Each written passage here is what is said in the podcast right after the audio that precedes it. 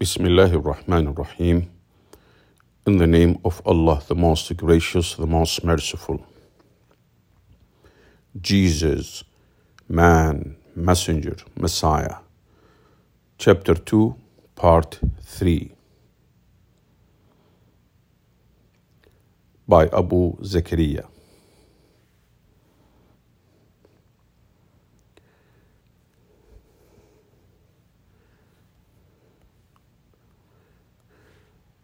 Page 63 The Purity of Tawheed Through the Ages.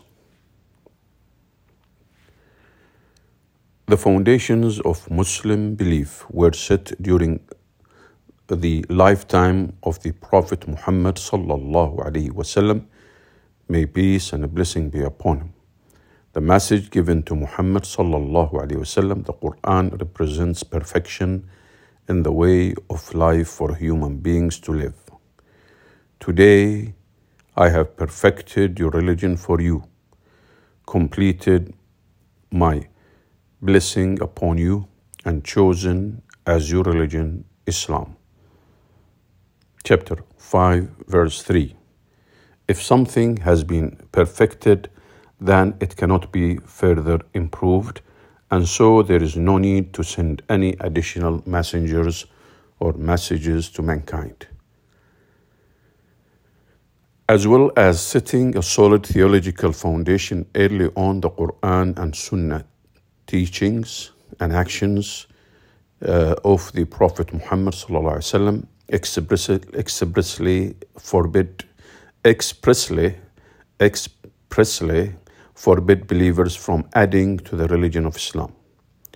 The Quran warns mankind against inventing doctrine and claiming it is from God. So, woe to those who write the scripture with their own hands, then say this is from God, in order to exchange it for a small price. Woe to them for what their hands have written, and woe to them for what they earn. Quran chapter 2 verse 70. Likewise, the Sunnah also warns mankind against tampering with their religion. The Prophet Muhammad sallallahu alaihi wasallam, may peace and a blessing of Allah be upon him, said, "Whoever tells lies about me deliberately, let him take his place in hell." When we study history, we will find that Islamic monotheism, Tawheed, has undergone no historical evolution in the nearly 1,500 years that have passed since the Quran was first revealed to the Prophet Muhammad sallallahu wasallam. May peace and blessings be upon him. Muslims hold to the Muslims hold to the same creed to this very day. All who have tried to introduce something new into the creed of Islam have been rejected purely on the basis that it was not taught by the Prophet Muhammad sallallahu. This is the standard that Muslim scholars have held to have held to since the beginning of Islam. These strict standards have been built into the religion since its inception, preserving the purity of its teachings such as Tawheed. It's important to note that, like with any religion, various sects and innovations have sprung up throughout Islamic history. The Prophet Muhammad sallallahu alaihi wasallam, may peace and blessing of Allah be upon him, himself foretold that this would be the case. My nation will split into 73 sects, all of whom will be in hell except one group, those who follow that which I and my companions follow. However, the key point is that Thanks to the Sunnah, a Muslim alive today in the 21st century is able to avoid all innovations and stay upon the correct, pure understanding of Tawheed, monotheism, as it was understood by the Prophet Muhammad May peace and a blessing be upon him and his companions in the 7th century. Why the Quran is a mercy to mankind why the Quran is a mercy to mankind. Allah, out of His mercy for mankind, resolved all of the confusion surrounding His nature in the 7th century by revealing the Quran to the Prophet Muhammad. May peace and blessing be upon him. We've seen that the main theme in the Quran is the purely monotheistic nature of Allah. It teaches that Allah is unique and separate from His creation. There is no confusion about who God is and what His creation is. Jesus, whose original name is Isa, like all the messengers sent before him, such as Abraham and Moses, and like the final messenger, Muhammad وسلم, after him, is simply the creation of Allah. Jesus, like all the messengers sent before him, such as Abraham and Moses, and like all, and like the final messenger Muhammad وسلم, after him, is simply the creation of Allah. The Quran puts forward a clear picture of both Allah and Jesus that is easy to understand. People of the book, Jews and Christians, do not go to excess in your religion and do not say anything about Allah except the truth. The Messiah, Jesus, son of Mary, was nothing more than a messenger of Allah. His word, directed to Mary, a spirit from him. So believe in Allah and His messengers and do not speak of a trinity. Stop this. That is better for you.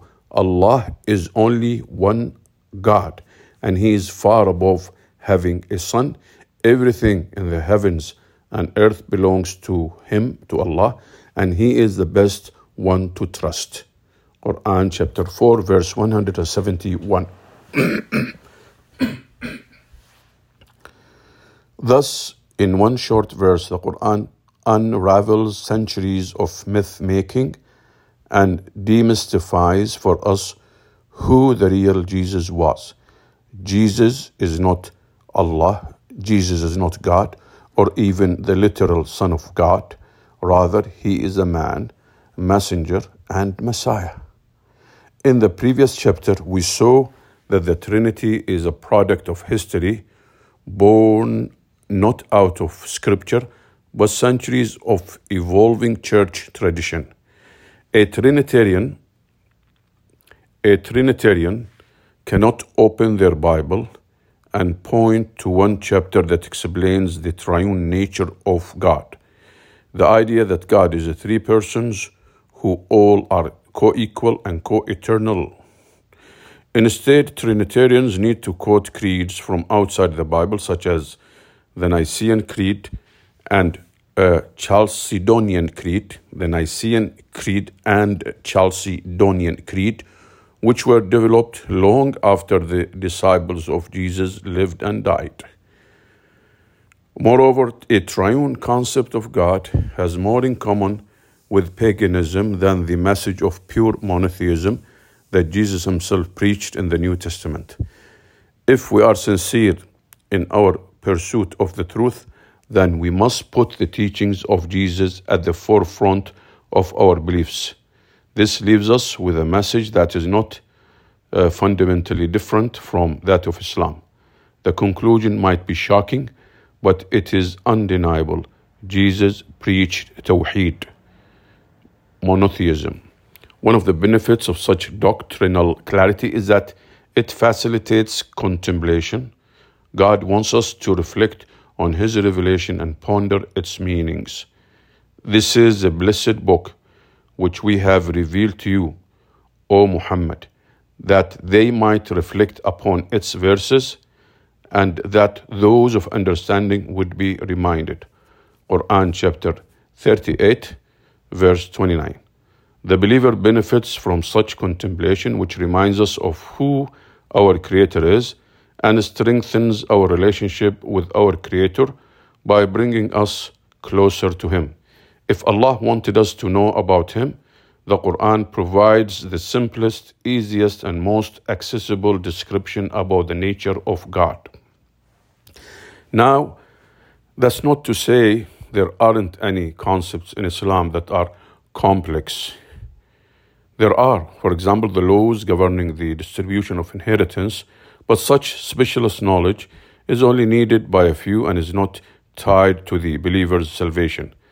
This is the opposite of the situation with the Trinitarians.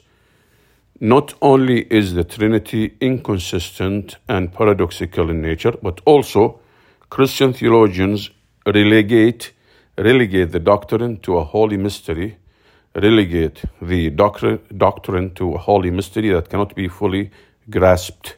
So, they are in the awkward position of being compelled to believe in something that cannot be comprehended, which creates tension between the heart and mind. Can such a person ever truly be at peace?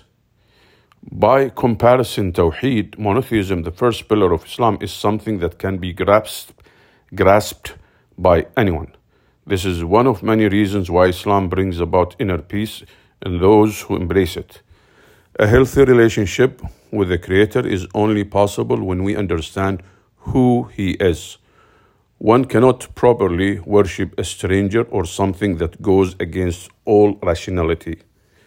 It's interesting that one of the root meanings of the Arabic word Islam is in fact peace. In essence, Islam means the attainment of peace by submitting to our Creator. The attainment of peace by submitting to our Creator. The Quran describes this peace that Muslims have when they remember Allah. Truly, it is in the remembrance of Allah that hearts find peace. Quran chapter 13, verse 28. Chapter 3. Chapter 3. Uh, I'll stop here and later on I'll complete chapter 3. Take care, everybody. Assalamu alaikum. This is Dr. Khalid Dosiri from Dammam, Saudi Arabia.